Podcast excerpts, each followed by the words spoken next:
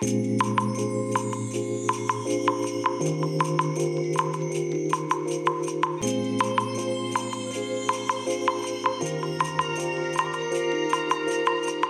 い。皆さんこんにちは。こんばんは。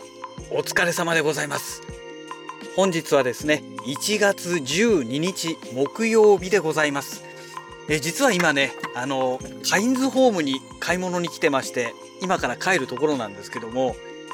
ねあのやっぱりここに来るとねついついね余計なものを買ってしまいますよねまあ、今日買いに来たその買い物に来たね目的なんですけどもえーガムテープ、これがね、ちょっと家の在庫がなくなったので3個ほど買ってね、えーそれからあと、その、揚げ物をするためのね、えーちょっと器が欲しいなと、器っていうか、あの、鍋ですね。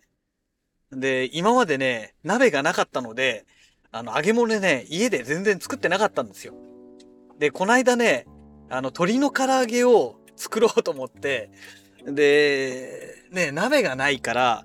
フライパンにね、少しだけこの油を張ってやったんですよ。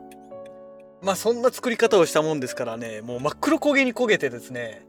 うーんもうなんか鶏の唐揚げっていうかなんていうか、なんか焦げた塊を食べてるようなね、まあそんな感じになってしまったので、いやこれはね、ちゃんとした鍋を買わなきゃいかんなと思ってね。で、まあそれで今日、あの、油を、油をっていうか、揚げ物をね、揚げるための鍋をね、えー一つ、えー買いました。うん。まあ、980円ってことでね、安かったんでよかったんですけども、で、まあ、それを買いつつね、あのーあれを見たんですよ。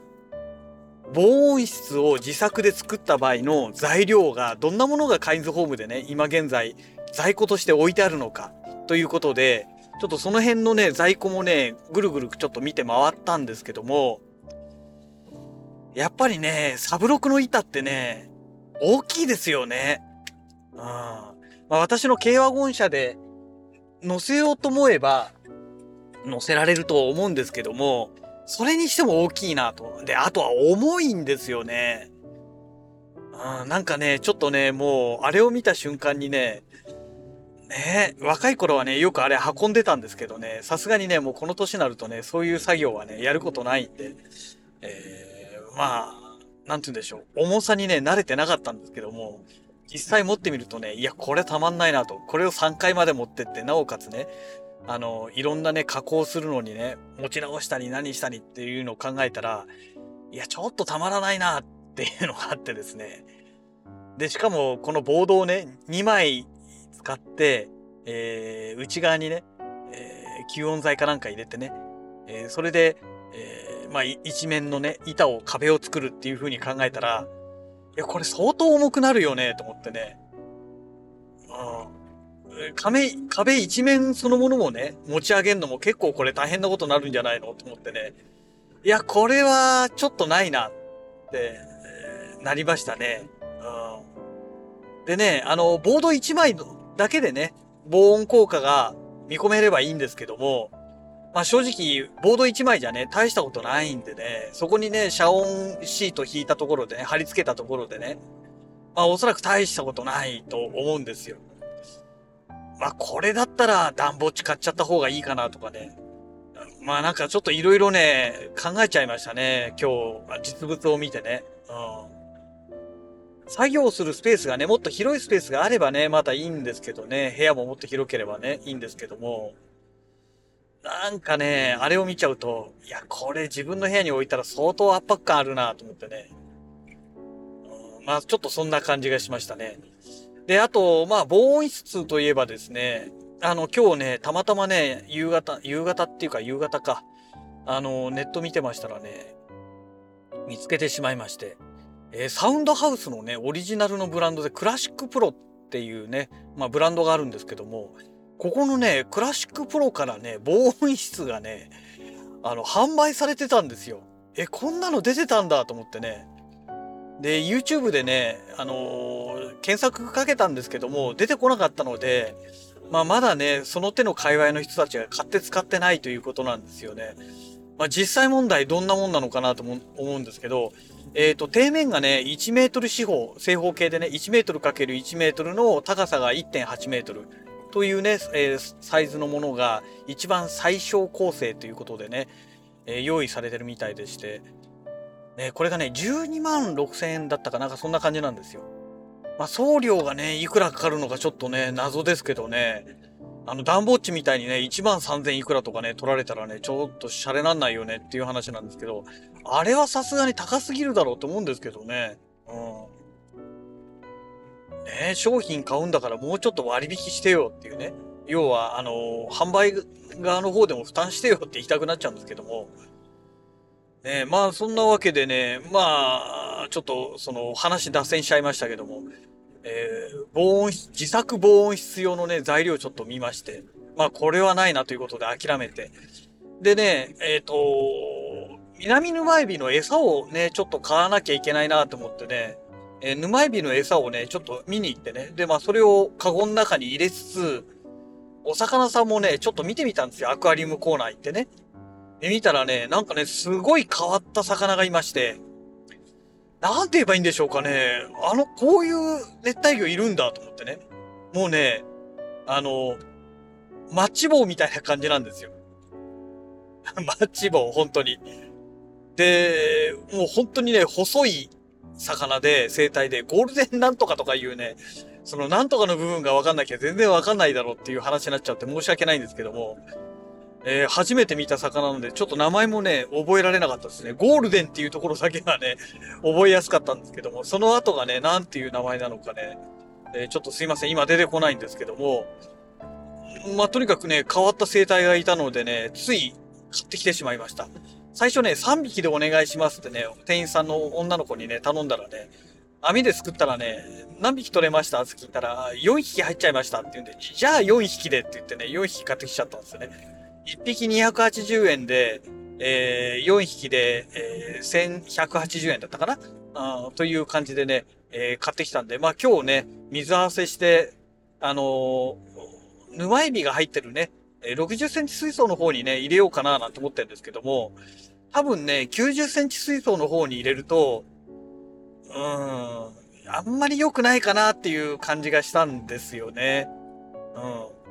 あの、チェリーバルブがいますんでね。で、奴らあの、コイ科ですので、コイって何でも食っちゃうじゃないですか。で、下手するとね、食べられちゃうかもしれませんので、あの、まあ、ヤマトヌマエビが入ってるね、あそこに入れるのがちょうどいいかななんて思いましたね。で、ヤマトヌマエビのところにはね、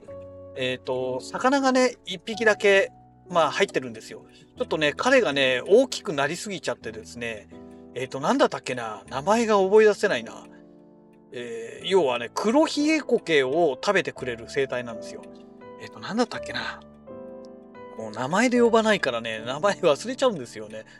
で、彼がね、一匹いてね、もう、もう一年になるかな？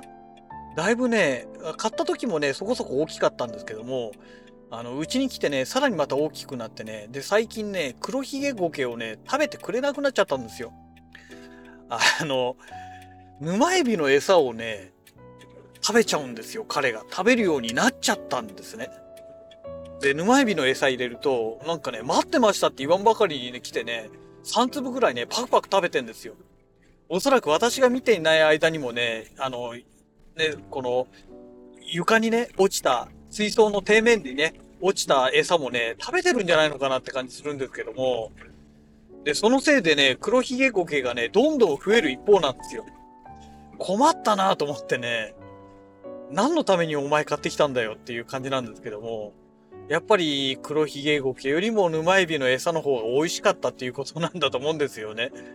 最初はね、全然食べる素振りもなかったんですけどね、なんかこの半年ぐらいですかね、気がついたらね、食べてるんですよね。で、気がついたら黒ひげゴケがね、全然減らないんですよ。もしかしたらね、一時ね、黒ひげゴケが完全にね、なくなった時期があったんですよ。多分その時に食うもんがなくて、